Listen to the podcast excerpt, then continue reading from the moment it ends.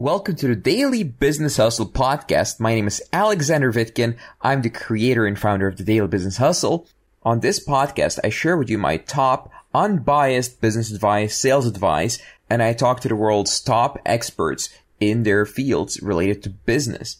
Hey, welcome. I'm here with Gulliver Giles, and uh, Gulliver is most famous for his uh, Armor of God, the strategic objection handling system and uh, he's really big on getting people to buy from a place of love and respect, but not taking any crap from them either.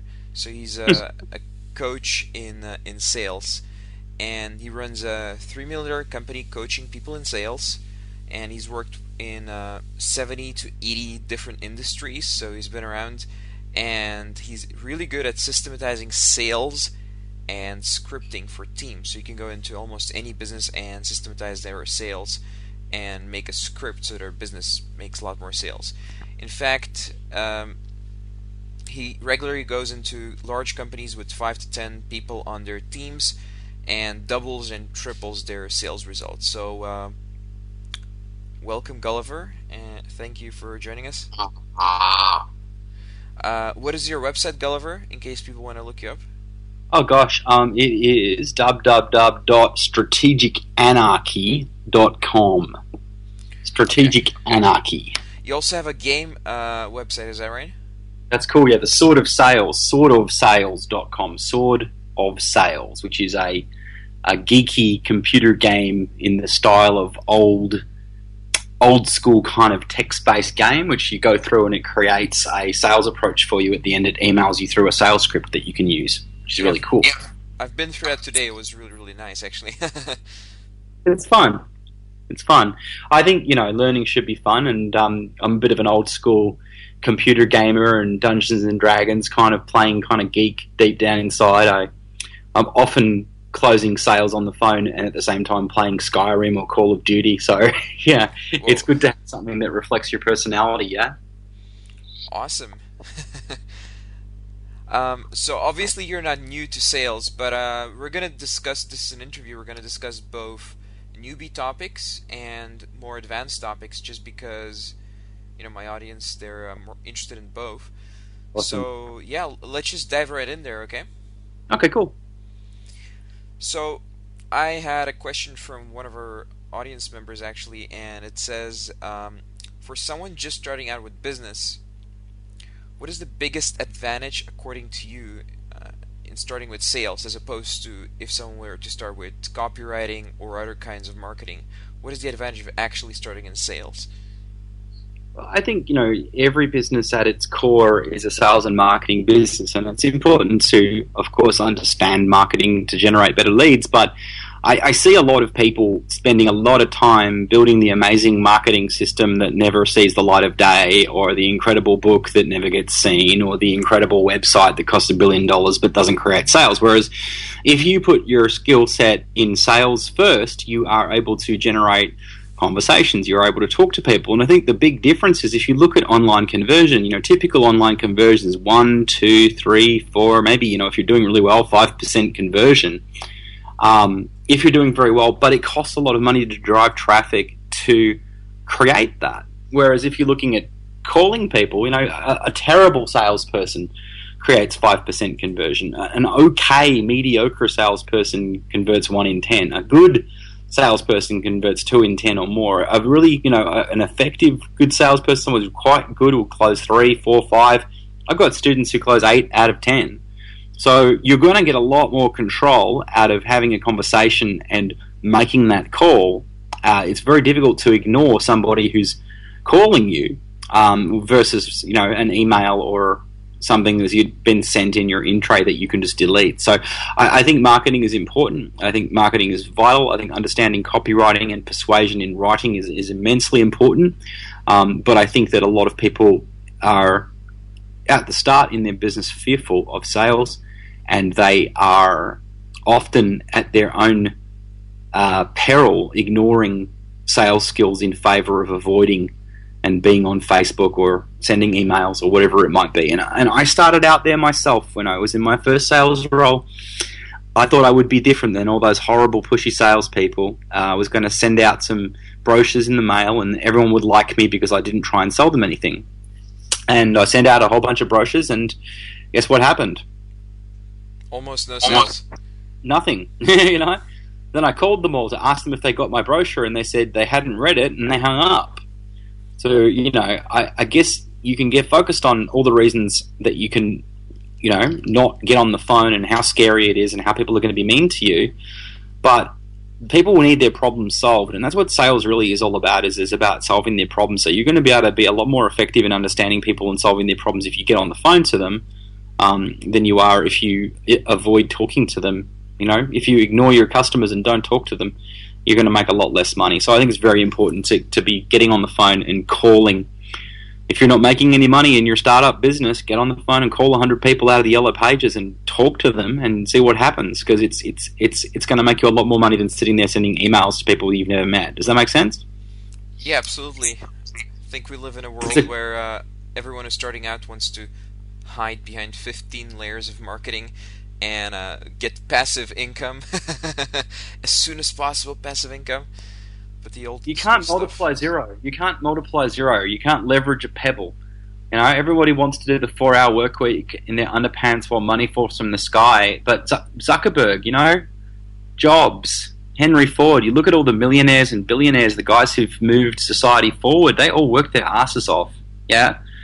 If you if you if you if you don't want to work hard in, in business, then then you're not you're not supposed to be in business. You can go work at McDonald's or somewhere where the, you can just do the least amount for the least amount of money. But if you want to run a business and be a millionaire and have passive income, it takes 10 years of working your ass off to get the business to the point where it pays you. You have to work. Sales is just hard work. What is it? Sales is the, the least paid easy work and the best paid hard work in the world. There's nothing easy about it until you get good at it, and then you're not scared of it anymore. But you don't get to be not scared of it by not doing it. you know? Where would people be able to find a nearly endless, endless stream of leads that they can use, so they're not worried about running out of leads for cold calling, for example?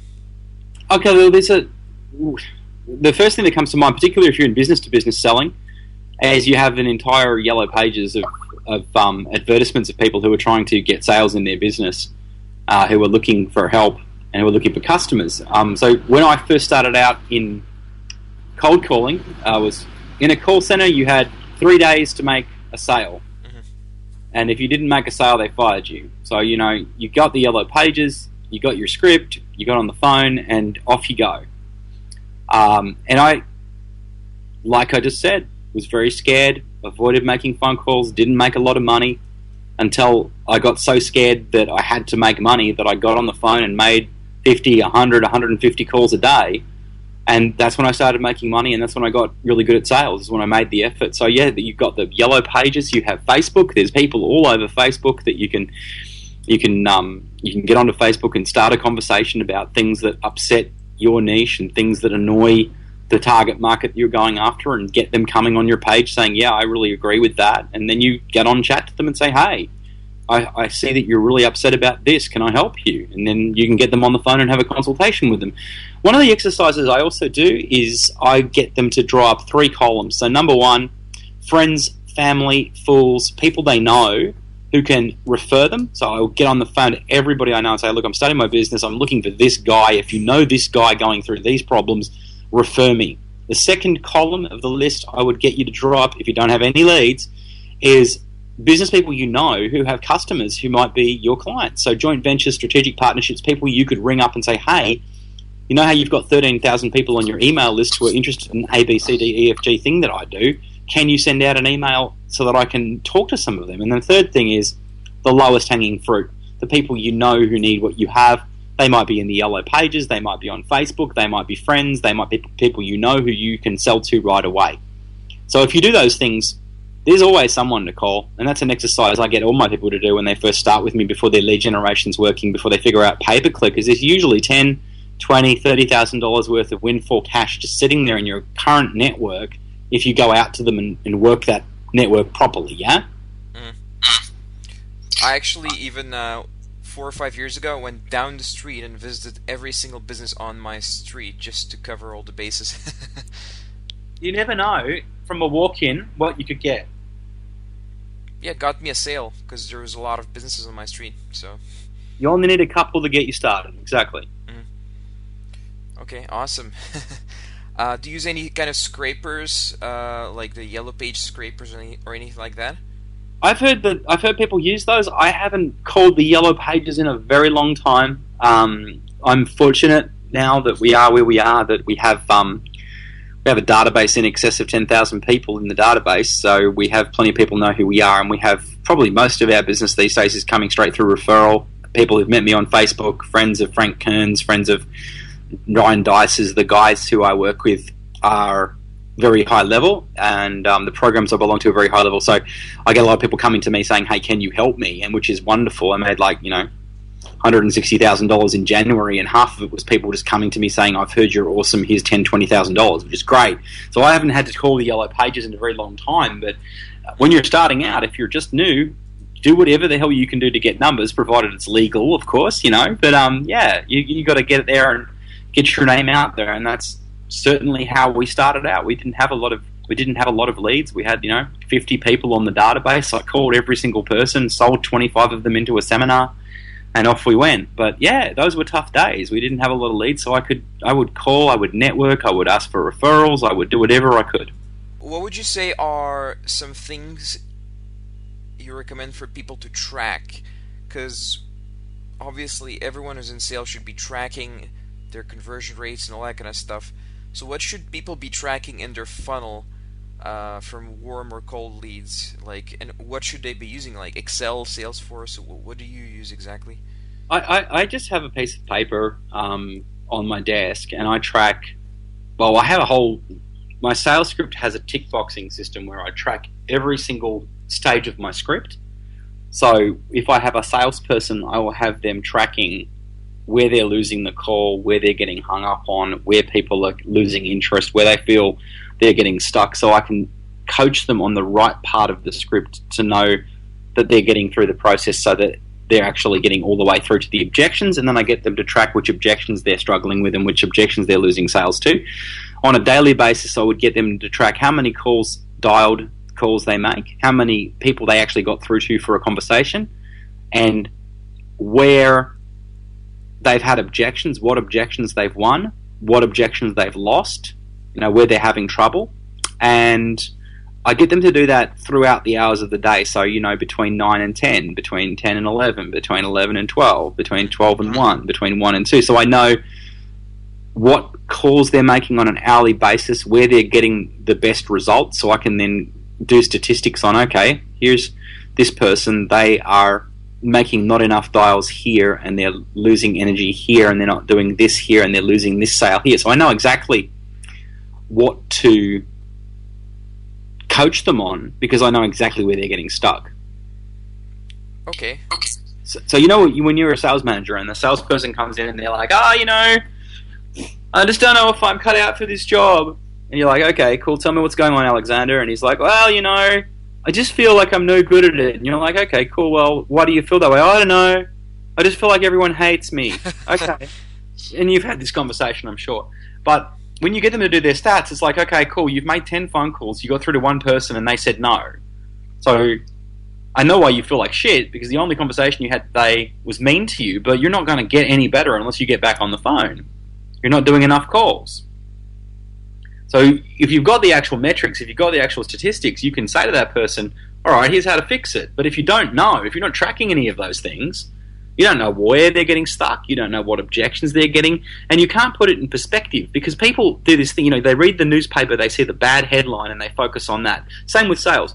They have mm-hmm. one shit conversation and they, they go off the rails. Okay, you've made 100 calls, you got through to 50 people, 25 of them were busy, you're getting kicked off the phone too early before you have the conversation. You need to be more assertive with them. So let's look at your introduction. Where are you stuffing up your introduction? So we look at each stage of where they are. We know where they're getting thrown off the phone, and we can fix that. So rather than not knowing and just having to go on their emotions and they're, oh, I feel terrible, oh, everything sucks, we know where they're going wrong. We know where in the script they're screwing it up. We know where they feel as if they're losing control, and it's very easy for us to then say, okay, here's where you're screwing it up. Here's what to fix. Okay. Okay. And how do you decrease the attrition of uh, of uh, all these salespeople who are leaving early, like after three weeks or so? Um, Ma- make them make them more sales in the first week. I've even seen. Um, I mean, I have, I have, a client who's uh, who he has a lot of salespeople working for him, but he, they're always leaving after a certain period of time, and they do get sales. I mean, these guys get thirty percent commission, which is huge on a very high ticket item. That's massive. Yeah. So, when you say they do get sales, that's a really like it's a big there's a, there's a whole bunch of things could be going wrong right so one of the things is team culture that could be you know it could be like there's something bad going on in the team. The other one could be it's terrible leads and they're not getting well prepared enough clients and it's a really hard job. One of it could be they're not making enough money and they're not making enough commission. Um, it's difficult to say what's going on on his floor but without talking to him and asking him some more questions. But what I find is that week one, people are shitting themselves, you know, because they're, they're being pushed to do the job. They make the dials, they get a sale or two. Week two, they figure, oh, I've got this nailed. This awesome. I fucking know how to do this now. Everything's going to be fine. I'm going to make a million dollars, and they stop making phone calls, and they make less phone calls, or they're lazy. And then week comes along, week three comes along, and there's no pipeline, and there's no sales, and all of a sudden they shit themselves, and they walk out the door and they find something else. That's what I've seen happen, and understanding that pattern, understanding that issue, uh, knowing it's coming and how to prepare for it is massive. So if you know what they're going to do and the way they do that, then you know to be on them and to be walking the floor and managing their metrics and making sure their dial rates are still up and they're not fudging their statistics and watching and monitoring what they're doing in week two and week three to really make sure they consistently keep on doing it. And you build that iron cage of expectation around their timeliness, around their dial rate, around their call targets, around all of those things. Yeah. Okay. Okay. Um, but you also told me in a previous conversation we had that you don't want your salespeople to spend too much time on filling in sheets and all that kind of stuff. Could you talk about that for a little bit? I, I guess what I, I guess what I said to you um, I think you said to me, you know, like, so what, what CRM would you use? What should you use an Excel sheet? Should you use this? Should you use that? My thing is, if there is a paper, a simple A4 piece of paper that they do that on every hour, they just tick, tick, tick, tick, tick. We're not talking about, you know, the call center is silent because all of these people are on their computer filling in contact forms on Infusionsoft for four hours out of eight hours of the working day. You know what I mean? Yeah database maintenance, CRM maintenance is important, but if you're going to have people do it, have them do it at 4:30. You know, have them have them fill it in before they leave. You know, have a break at lunchtime that they can catch up on some paperwork or some emails. But if you've got people, they make a call, they send an email, they update the database, then they're making a call. I went into this company the other day, and they're a million dollar plus property uh, wealth coaching company, and the guys, you know, when you go in as a sales coach, sometimes people try and tell you how it's going to be. And one of their guys said, "Oh, you know, I can't be making 50 calls a day; it's impossible." And I just about lost my mind. 50. okay. I'm like, because on, on a on a good day, my lead salespeople, you know, 150, 120 calls, you know, a day. You know, they're, they're calling, calling, calling, calling, calling. And I, fa- I found out the reason was that he's taking all this time to send faxes and emails and fill out contact forms on the CRM. And isn't that fun? You know, we're not, we're spending out of eight hours of the working day, we're spending an hour at lunch and four hours filling out contact forms. It's a wonder we get any sales done at all because that level of energy, the level of intensity and contact just isn't there. Yeah, so if you're if you've got your guys filling out really complicated stuff, that's great. You've got to really maintain your database, but you're going to lose sales. I think what you're best off doing is having them come in at eight thirty in the morning, prepare their list, get all the stuff on a piece of paper on their desk, and dial until midday, take their lunch, and at lunchtime, if they need to, update some details on the database or process some payments or whatever it might be. Then, through till three or four o'clock in the afternoon, dial, dial, dial, dial, dial, then do some maintenance, do some contact forms, report their statistics, whatever it might be. So that you've got two really big chunks of three or four hours of dialing where you can really make sure that you do the contact that you need to do because a salesperson's job is to sell. You can hire a twenty, thirty thousand dollar a year low low level employee to fill out the sheets and add the stuff to the CRM and the database and run the run the marketing um, off the back end of it. You don't need to say they should be on the phone. That's where they need to be. Does that make sense? Yeah, absolutely. I also recommend people regularly to spend at least four solid hours. I uh, we say if we don't spend four solid hours on the phone dialing and talking per day, you're not doing sales. I think you've got to make sure that you get what you focus on. If you focus on having a really well maintained database and no sales, that's great. But if you focus on getting through to people, having conversations, and solving their problems, then there's there's there's a lot more value in that for your salesperson than in being bogged down in you know, administrative tasks. Okay, perfect. So, why do you recommend scripts for teams, or um, do you recommend a, a structure as well? In which cases do you recommend scripts, and in which cases do you, um, you know, scale it down a little bit?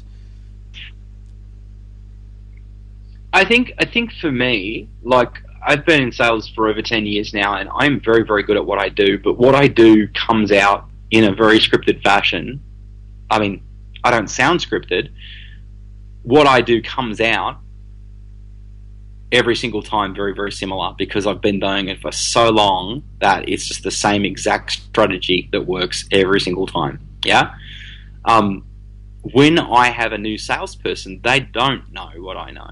They don't. They haven't been in sales for ten years. In fact, I don't hire experienced salespeople because they've ordinarily got such dreadful habits they've picked up elsewhere. I hire new people and I build them into the kind of salesperson I want because it's less work.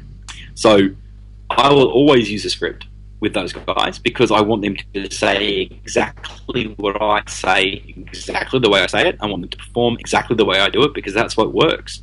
Um, and that way I can also track where they're getting stuck and I know exactly what they're doing wrong so I can fix it so there's no confusion. I know exactly what's going on. I know exactly where they're getting stuck. I know exactly where their problems are. I know exactly how to solve them.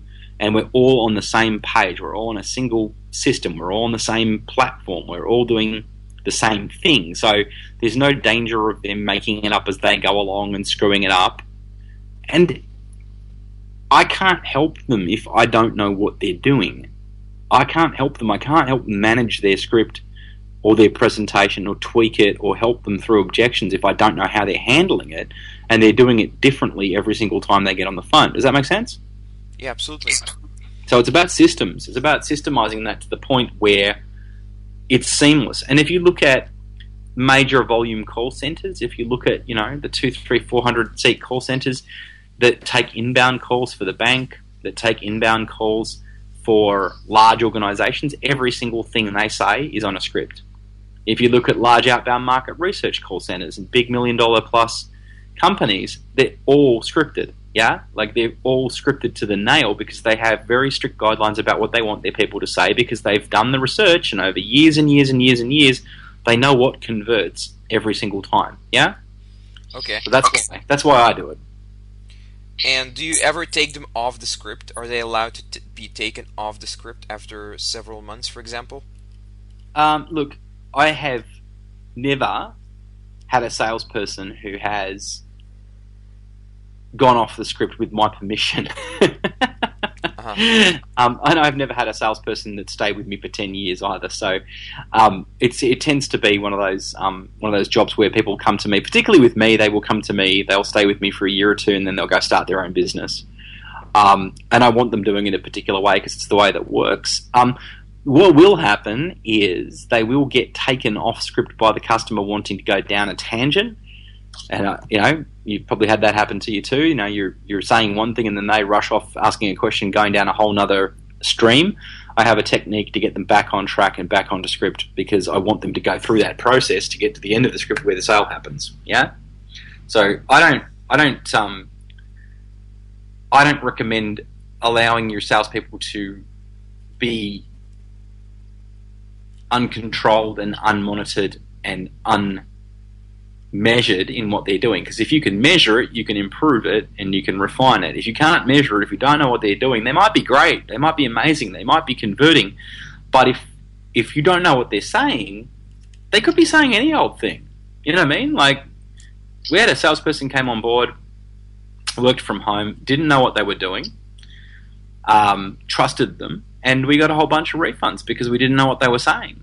Yeah, and I, I guess I, I, maybe that's turned me against you know not monitoring and not uh, recording and measuring what people do because I find that number one they get way better results when I'm there to help them, and number two they're not saying stuff which is untrue. They're not selling things the wrong way and causing refunds and problems. Um, they're not saying things which could land us in legal difficulties because we've got everything measured. Yeah. Makes sense. Mm. By the hmm. way, uh, getting back to what you said before about mm. So if a a potential client goes off on a question and answer spree and just tries to ask too many questions, what is your uh, particular method that you use that you mentioned before to get them I back use, on track? I, I, use the start of my armor of God technique, which is my objection handling technique. So the first thing I'll do is I will pattern interrupt them and then active listen them. So, so Alexander, hang on. So what I hear you asking is blah blah blah blah. You just is that correct? Thank you. Thank you so much for raising that. Let me reassure you, you we, we will cover that, but I'm doing this in a particular way. This process I'm taking you through has been designed specifically to give you the most possible value. So, do you mind? We'll just go back onto the process and make sure that we take you through every step properly, and then we'll we'll cover that off a little bit later in the call. Does that make sense? Excellent. So, my next question is whatever it is. Okay, makes sense. So active listen, active listen them. You know, let them know that you've heard them. Reward them for bringing that up, and reassure them it will be covered. But you have a specific process you're taking them through, and you'll get to that later on. Okay. Okay, great. Same thing can be done from when you're selling from stage. If you're if you're selling from stage and someone interrupts you in the middle of your stage stage sale to try and ask you a stupid question when you're trying to close, you say, "Look, we'll be covering that off a bit later on," um, and then resume what you were doing. So, active listen, hear what you're saying. You're asking me this, correct? Thank you so much for raising that. It is an important thing, and I'll reassure you, I will cover that in a minute. Um, but I've just got to get through this process that I'm running here for you guys to all get the value, okay? Thank you, cool. So, the next question is blah, blah, blah, blah, blah. Yeah?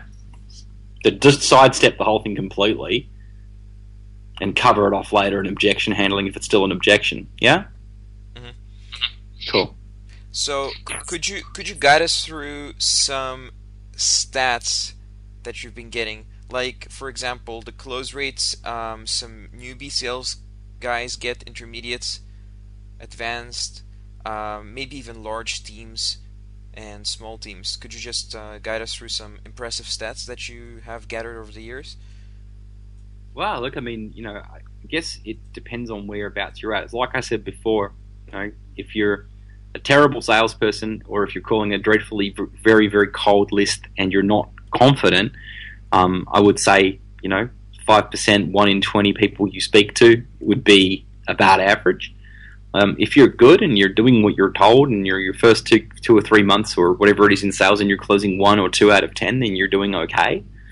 Um, I've got a student at the moment who's closing, you know, eight out of 10 into a $15,000 call off cold Facebook traffic. Um, but that's, she's two years in, you know, and she's been working with me very hard for two years to develop that skill set.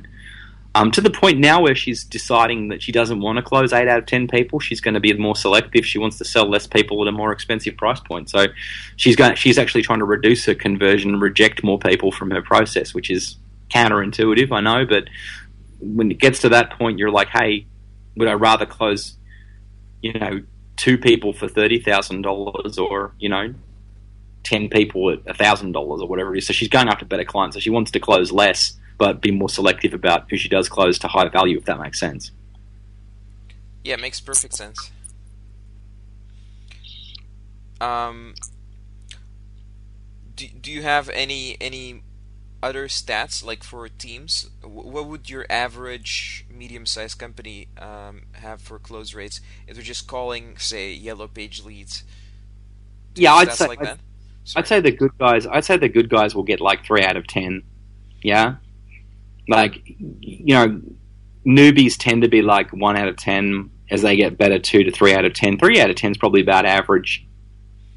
Wow, it sounds really, really high. I yeah. mean, um, previously, I mean, from from guys who are selling four or five thousand dollar websites, I've heard one out of thirty, honestly, from uh, cold leads like that. So the numbers are telling me are really, really impressive, actually.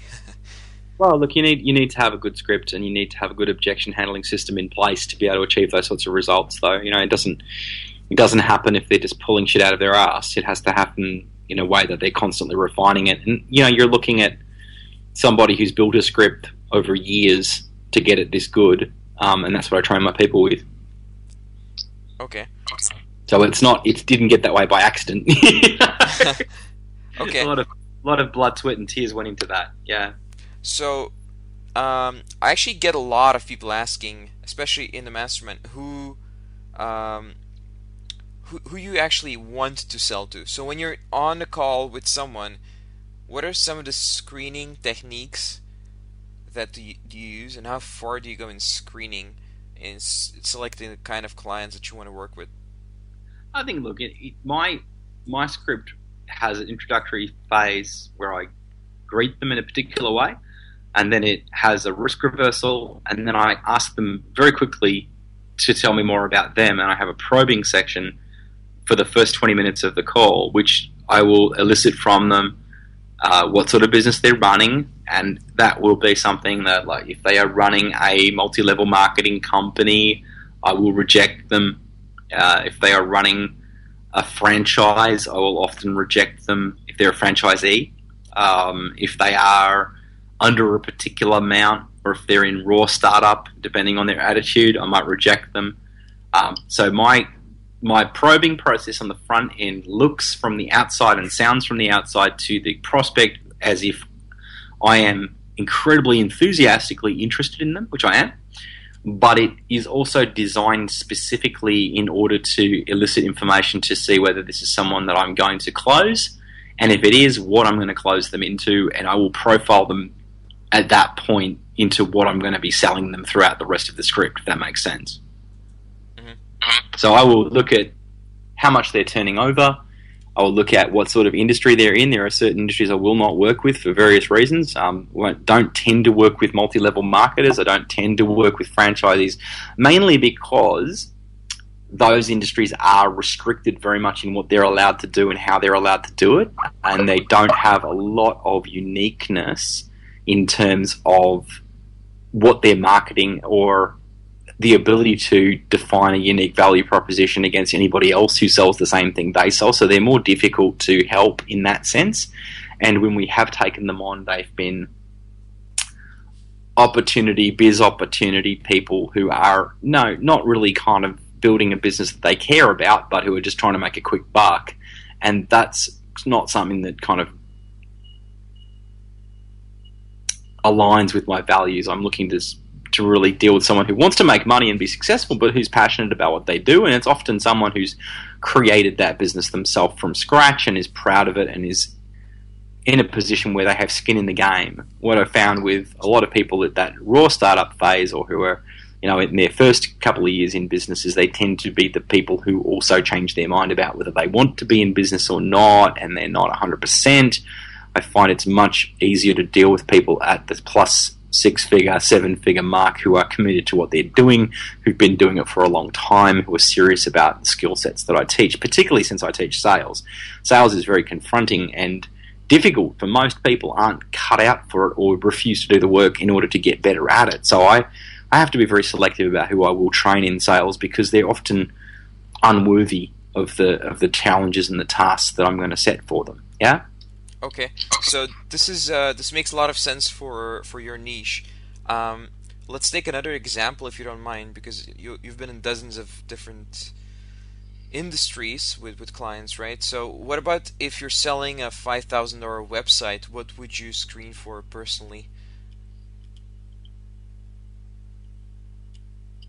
Me personally, if I was selling a website, if you were selling five thousand dollar websites and you were calling accountants in Australia. I would be looking particularly for uh, people who are looking to create a website that creates leads and creates growth and creates money. I'd be looking for somebody with a minimum um, net purchase in excess of two or three thousand dollars, so that I could very easily make a business business to business ROI case when I show them the model of what my website is going to do for them, of how it's going to generate leads for them, of how much traffic spend they'll need to create a sale. I want to be able to demonstrate ROI. So I'm going to be looking for someone that I can definitely create a return on investment for very, very quickly. Um, and I'm going to be selling them from the point of view of how that website is a money making proposition, not just a website. Does that make sense? yeah. So it sounds like you would be looking for people who are already spending money on ads. Uh, would you agree with that? Maybe not. Maybe not necessarily. Actually, I prefer that they are someone who I could show how to do that, and I would teach them how to do that, or sell them that as a service on top of the website as an ongoing. Hey, let me manage traffic for you and show you how this works. That'd be how I'd do it if I was in a service industry. In the industry I'm in, I sell information on how to create that kind of a lead funnel, and in the marketing arm of our business, we sell courses on how to turn thousand dollars into you know ten, fifteen thousand dollars using Facebook traffic. But if I was a website designer, I wouldn't be making this the mistake most website designers make, which is that they sell the website. I would be selling making money and getting customers from the website. That's how I'd sell it. So I'd want to make sure that that customer was somebody who has the ability to close sales. That customer is somebody who has the ability to do the deal. That customer is somebody who I know if I build them a website, they're going to make a lot of money from it and they're going to give me a great testimonial. I want to know that they sell something reasonably expensive so that I can make them a lot of money very quickly. Does that make sense? hmm Absolutely. Because that's what's going to sell later on in the call. If you've got all that information up front and they're a good client, then it's very easy at the end of the call to convince them of how you can help them because they've already kind of convinced themselves. And you have a perfect track record because you only work with guys you know you're going to produce results for. That's that's that's very much a big part of where I'm going these days. Is like I I get two kinds of people come into my stuff: people who don't do the work and don't get results and complain about it because they didn't do the work, and people who do the work and get results. Um, I am constantly battling vigilantly to remove people from my funnel who are idiots who are never going to do the work because they are they are the fucking bane of my existence, and I I, I just. I get three kinds of people. I get the free people who just want to have a free conversation with me, and that's okay. They're reasonably harmless. They'll never do anything. They're wasting their own time more than they're wasting mine because I get paid every call I make, no matter what. Now, if I close three out of ten people into a ten thousand dollar course, I'm making three thousand dollars a call for everyone that says no. So, from that point of view, um, the free people don't bother me. It's the cheap people who will buy your course, not do the work, and then either go away and complain to everybody about how your course didn't work. What they really mean is they didn't do the work or they'll go and they'll refund on you or whatever, and they end up costing you cash flow when you can least afford it. And it's, you know, I'd rather not deal with that. So I'm very restrictive about who I'll deal with these days. I'm getting more and more selective. How long did it take you to get to that point, by the way? Because that sounds like a very good point to be at. Um, look, it, it, it's been a hard road. I, I used to want to please everybody, and I used to think I could help everybody, but the fact is, not everybody wants to help themselves. So, in the last year or two, I've really become incredibly um, more and more and more looking at my sales processes, not even a sales process, but more of a process of exclusion, a disqualification process. Reducing the close rate. Yeah, okay. Um, and selling more expensive things. You know, so I, I, I'm Yeah. focusing now on going into a corporation who will pay me twenty five thousand dollars a day to make them two hundred and fifty thousand dollars that week. You know, and then selling them into an ongoing consulting program where they'll pay me ten thousand dollars a month at a percentage of profits above an agreed mark or whatever it is. I'd rather sell that customer than the broke startup who doesn't know whether they want to be a life coach or go back to MLM. You know what I mean? oh, okay.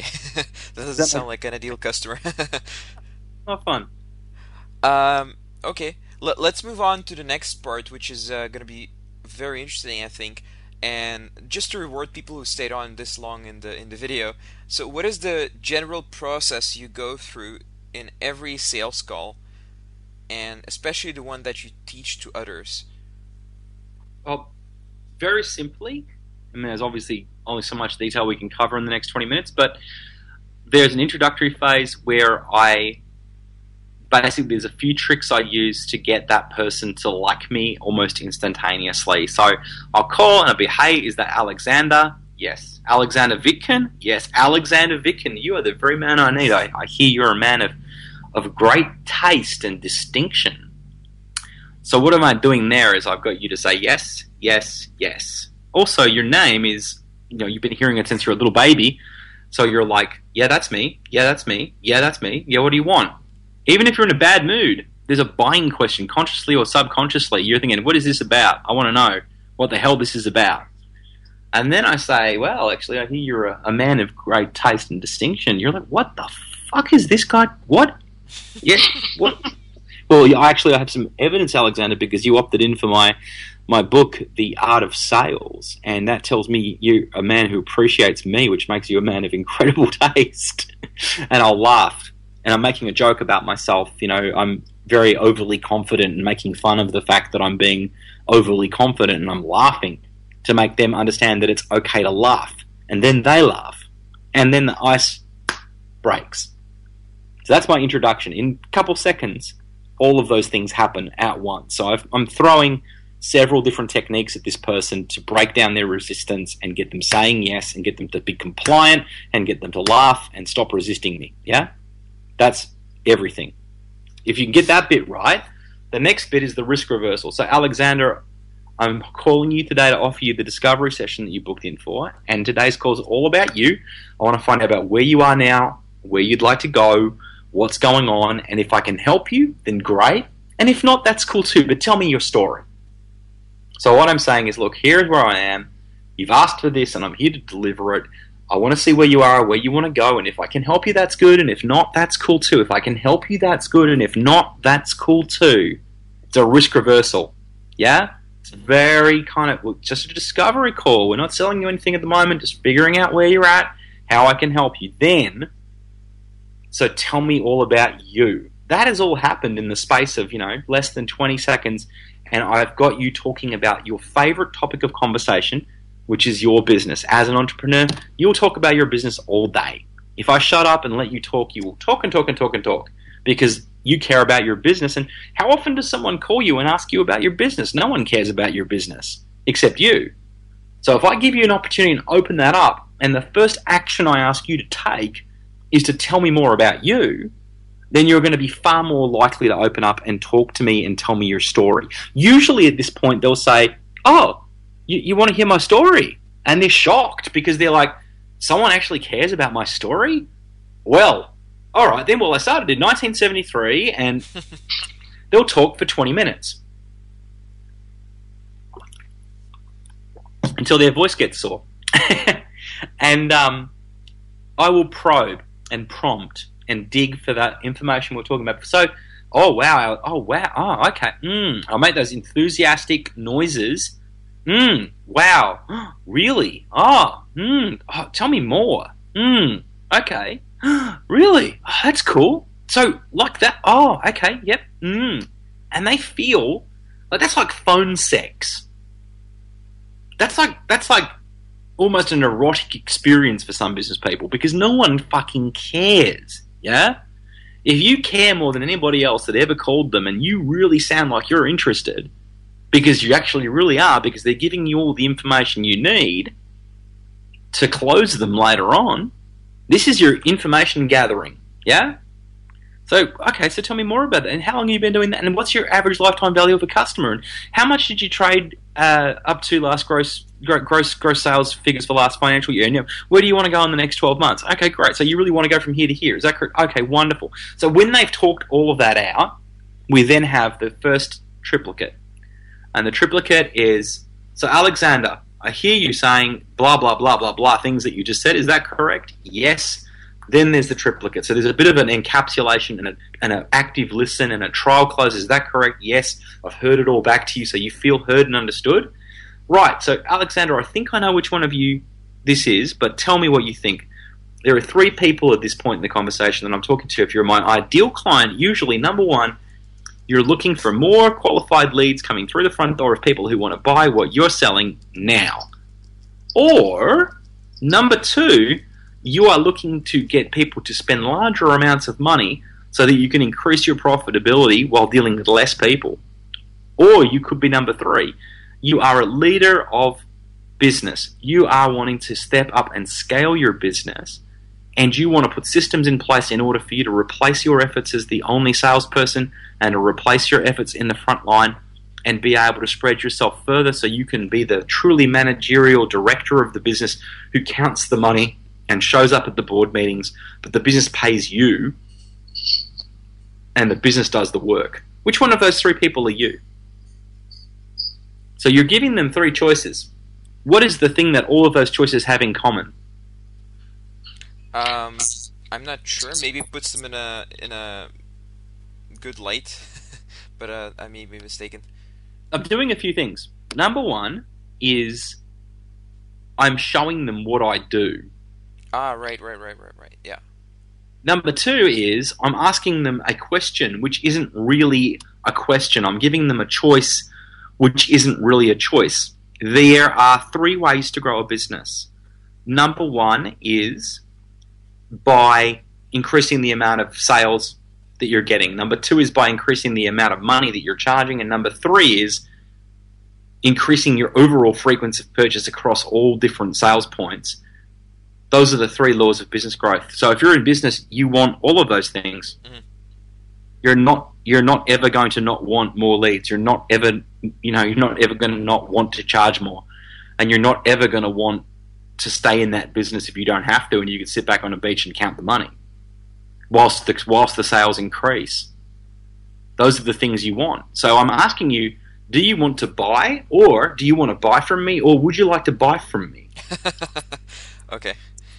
At which it. point it's called an alternative close. It presents the it presents the alternatives, but there is no alternative. Resistance is futile. You have been you're being closed and you don't realize you're being closed all roads lead to the close. Very good. Right.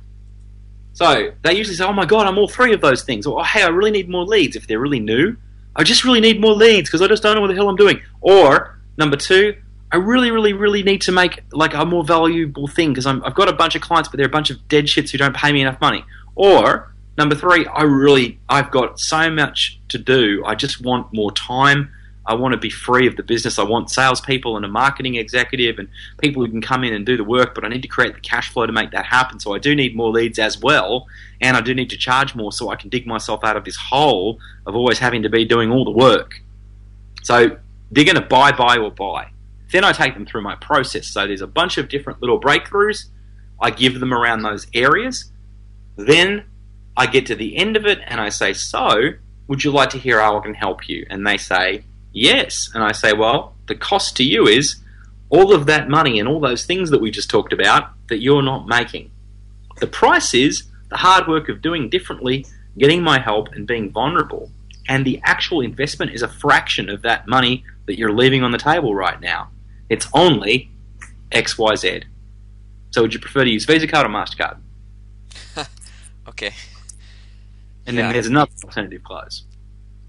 And then I've got my objection handling if they've got any objections at that point. Um. Okay. Do you do you give them a deadline? Like if they are not going to pay you immediately? Um.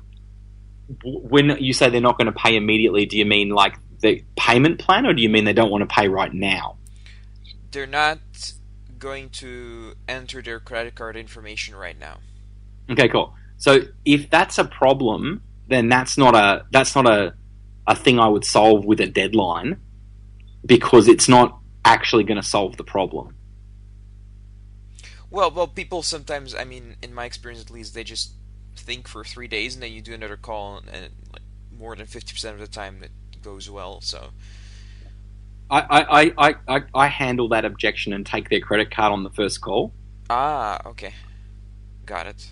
Yeah. So that, like I don't I don't deadline so you need to give me you know you need to give me an answer within three days. I'm like, look, I hear what you're saying, and you're saying you need time to go away and think. This is the objection, and I appreciate where you're coming from, and I want to reward you for bringing that up, and I want to reassure you, if you're not throwing your credit card at me right now, then there's something wrong and there's a problem that you haven't told me or there's something that you're bothered by. And the chances are, if you go away and think about it, you're going to be thinking about that problem that you haven't told me about. And you're most likely 50% going to say, I can't solve that problem on my own, therefore I'm not going to buy from this guy and I will never see you again. The problem is probably solvable, but I don't know what it is. So let me remind you, when you came on this call with me, you told me that you wanted to double or treble your conversion from what it currently is with sales. And you told me that that would take your company from, you know, what was it, $2 million to $6 million. And I'd really love to help you with that. But if you've got a problem that you need to think about making an extra $4 million, if there's something so big that it's stopping you from saying, I will happily put down my credit card because I want to make that $4 million, there's something wrong here. There's two ways this can go. Number one, you don't tell me what it is, you go away and think about that problem some more, and guess what you're probably going to get? If you focus on that problem, you're probably going to find that problem is insurmountable. Or you can tell me what the problem is, and I can solve it or not, and if I can't solve it, that's okay. So who do you want to be? Do you want to be the guy who doesn't tell me what the problem is, or do you want to be the guy who just clarifies and we build a really honest relationship and you tell me what's worrying you and I'll solve it for you, and if I can't solve it, I will let you go. And then they're going to say, oh, well, it's actually money. Or, well, it's actually my wife. Or, well, it's actually, I need a brochure, or I want to look at your website, or I want a referral or testimonial, whatever the problem is. That's called the armor of God. Active listen, reward, reassure, remind, realign, two different things that can happen, contrast, which one do you want to be? That's the armor of God. So, so that deals with all five major objections. That's my objection handling strategy. I just don't. Care. I just don't care. Whatever they say, I don't care about their excuse. I care about what the issue is that's stopping them, and I will just. I'm not being pushy. I'm not being mean. I'm not trying to get them to do anything they don't want to do, but I want to understand why they're not doing it, in order that I can either solve that problem or say, "Hey, you know, you're, you're right. You have bigger problems than I can solve. See you later." So that's my so that's my armor of God system, which is really you know, first step, active listen. I hear what you're saying. Second step, reward. I want to reward you for being honest. Third step, I want to reassure you we get this a lot, and if you have this problem, it's okay. But fourth step, I want to remind you here's what you said you wanted. Fifth step, I want to realign you with that for a moment because that's what's really important, correct? Sixth step, two different things can happen the two stories, the negative story, the positive story. Contrast, which one of those do you want to be? Next step, trial close. So if I could get you that result, would it be worth being the guy who actually does it and makes it? It would. Last step, hard close. So would you prefer to use Visa card or Mastercard for your deposit? Oh well, actually, no, I don't have enough money. Okay, back up the top. So what I'm really hearing you saying is you don't have that kind of money. Fantastic. Thank you so much. Let me reward you for being so vulnerable. I want to reassure you, we get people come to us all the time they're not making enough sales. They want to learn sales. Probably not having enough money in the bank account. It's, not a big deal. I want to reassure you, I can help you with that. I want to remind you, you came to me saying you wanted to go from two million to six million. Is it worth finding some money to put down and then we can make a payment plan? Is it worth taking some action on that? Because there's two ways this can go. I want to realign you with this for a minute. You can be the guy who's like, I don't have the money, and goes away and thinks about all the money he doesn't have and how he can't do it or you can be the guy who says, hey, you know what? Here's my Visa card. I've got like a thousand dollars on there. Take it. I will go to my bank and I will get a temporary overdraft. I will go and make another couple of sales and put the money in my bank and say, hey, take the rest on Friday. The guy who says he can't means he's not going to. The guy who says, here's what I can do, makes it happen. Which one of those guys do you want to be? Contrast. Which one of those guys do you want to be? You want the guy who says he can't do it, doesn't do it? or the guy who puts down his credit card, puts a deposit down, goes and finds the rest of the money, does the work, and makes more money and goes from 2 million to 6 million. Which one do you want to be? Okay, so if I could get you to 6 million, would it be worth putting down a deposit? Great, how much can you put down? Alright, so would you prefer to use Visa or MasterCard? well, going for the close 15 times. Oh, actually, uh, how many times? Five. There's five, five core. Okay. Yeah, yeah. Money time are the big ones. I don't have the money, I don't have the time.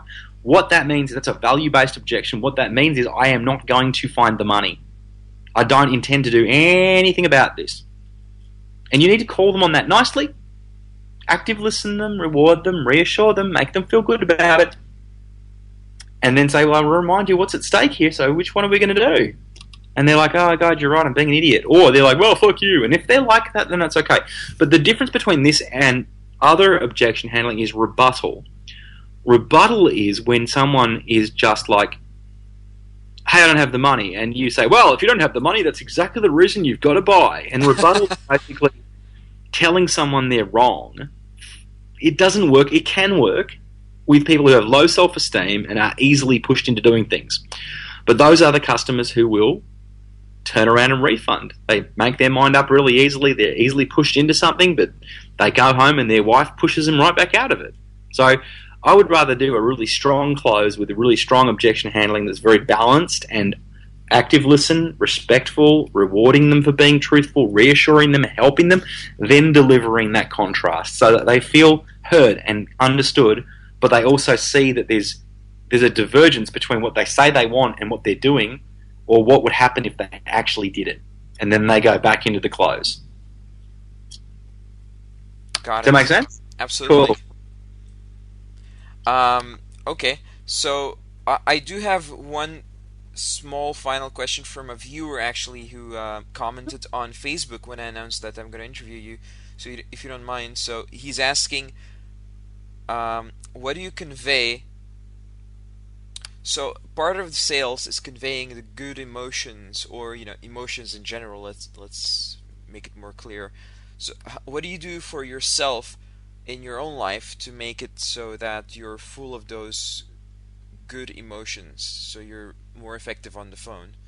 I think what it comes back to is what Tony Robbins calls state management. So managing your emotional state is very important. And I think when I was when you most need to do this is when you have the least resources, which is generally when you start out in sales and you're shit scared and terrified. it's very difficult at that stage to feel incredibly positive and emotional stable. Yeah. So what I found in that stage of my business was that I was so miserable, and the debt collectors were calling me, and we had three months overdue on the mortgage, and they were going to take the house, and it was very scary. Yeah, and I had to I had to go so far into my calls with my clients in order to escape from my horrible life. And what I found out by accident was the more you cared about those people and the less you were worried about your own stuff, the better sales you made. So that was an accident. So now I very deliberately, with myself and with all of my clients, I really teach people to be detached from their needs and from the outcome of making the sale or not making the sale. And be only caring about the process and delivering the best possible job they can for the client. So it's not about making the sale. It's not about pushing someone into buying. It's not about lying and cheating. It's about being in love with that person to help them and in respect for yourself that you're not going to take no for an answer until you've handled every single objection and that person is plainly not a good client. And then you make the decision, not them, that it's not going to be a sale because you're not going to sell them. Finding that mindset takes years of practice, but the the thing you can do is to remind yourself why you're doing it every day, why you're in business, and one of the things I get my guys to do is to build a creed, which is to build a definitive series of statements about what's important to them. If you want a good example of a creed, Anthony Robbins does a piece at the Unleash the Power Within event called Now I Am the Voice.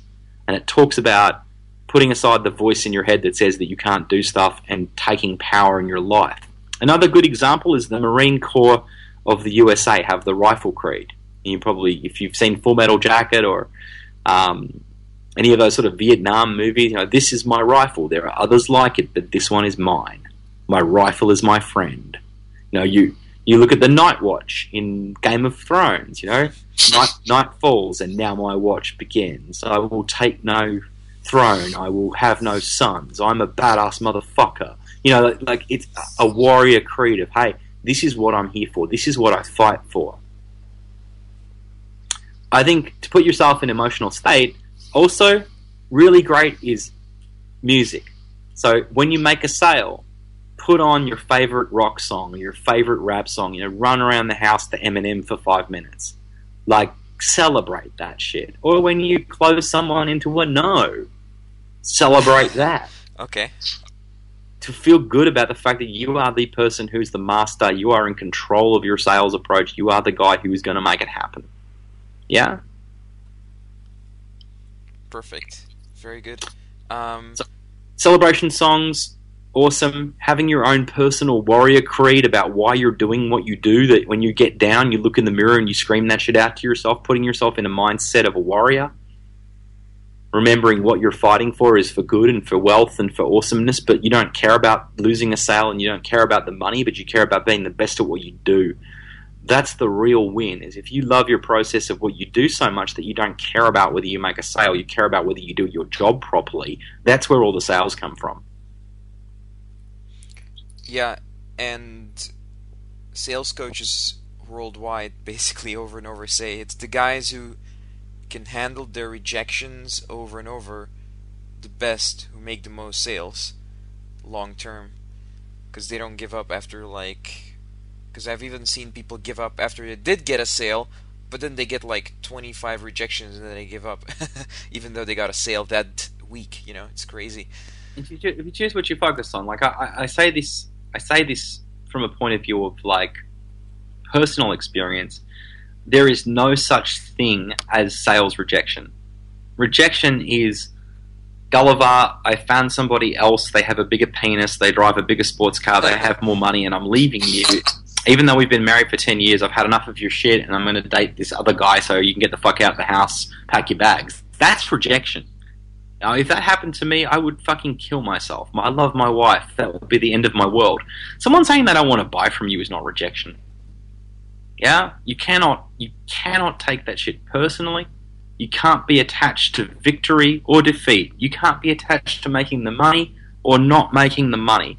The only thing you need to be attached to is whether you did your job properly, whether you did your script properly, whether you handled your objections to the best of your ability, and if you did that, then you know you did everything you could, and you moved the fuck on. okay Warriors don't fit defeat, and victory. You know, you get pissed for a couple of days, you go back to R and R, and you get laid or whatever. Yeah, victory is not important. The sale isn't important. The sale will come if you do the process, and if you don't stop doing the process, you'll make more sales than anybody else.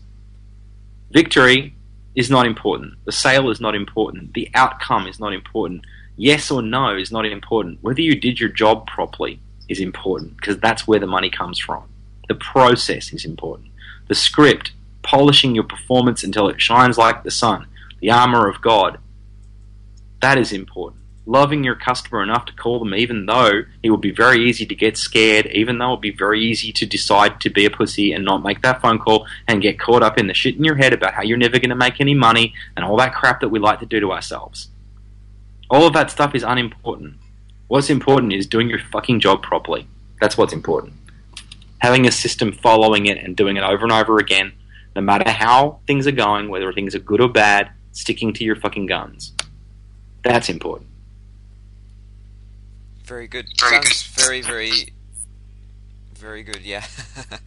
Sounds like you've been doing this for a couple of years. Yeah, you, you'd think so.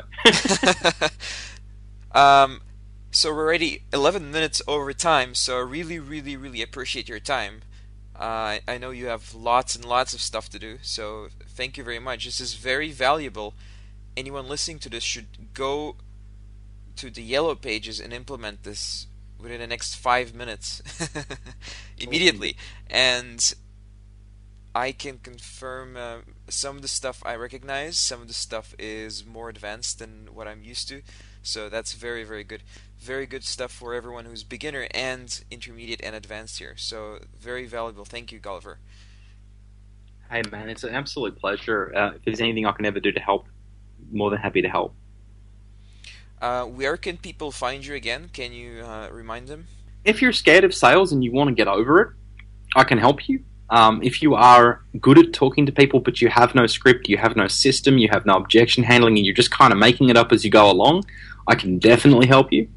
Um, and if you're a leader of business people, if you are uh, the person in charge of the business and you want to help your people get over their fear and bullshit around sales, or you want to help your good performers improve so that you don't have to do all the work and you don't have to hold their hand all the time, I can help you put these systems in place so that you can stop having to worry about your salespeople. So, it, depending on what stage you're at, I'll be doing different things for you, but any one of those three people, whether you're a rank newbie and you want to get better at it, or whether you're somebody who's good but would like to improve, or whether you're somebody who's running a team and would like to get get clear of having to manage it, and you want someone to come in and help you manage it and set up systems so that you're less attached to that team. Um, those are the three things that I do from from a point of view of sales. So if you come to www.strategicanarchy, that's S T R A T E G I C A N A R C H Y dot com. Um, there's a whole bunch of different white papers and books and reports. Or if you just want to make friends with me, I'm Gulliver, G U L L I V E R Giles, G I L E S, on Facebook. Um, reach out, say hi. I'd be more than happy to give you some free gifts. I've got some cool games and script building things and books and awesome stuff. So if you if you hit me up and you say Alexander Vitkin sent me I will give you some gifts and I'd be more than happy to chat with you if you ever need any help. All right, this was our show for today. Please subscribe, rate, and review this podcast if you like it. I'll see you next time. If you'd like to find out more about me, visit vitkin.net. That's V-I-T-K-I-N dot net. Thank you for listening to this show and see you next time.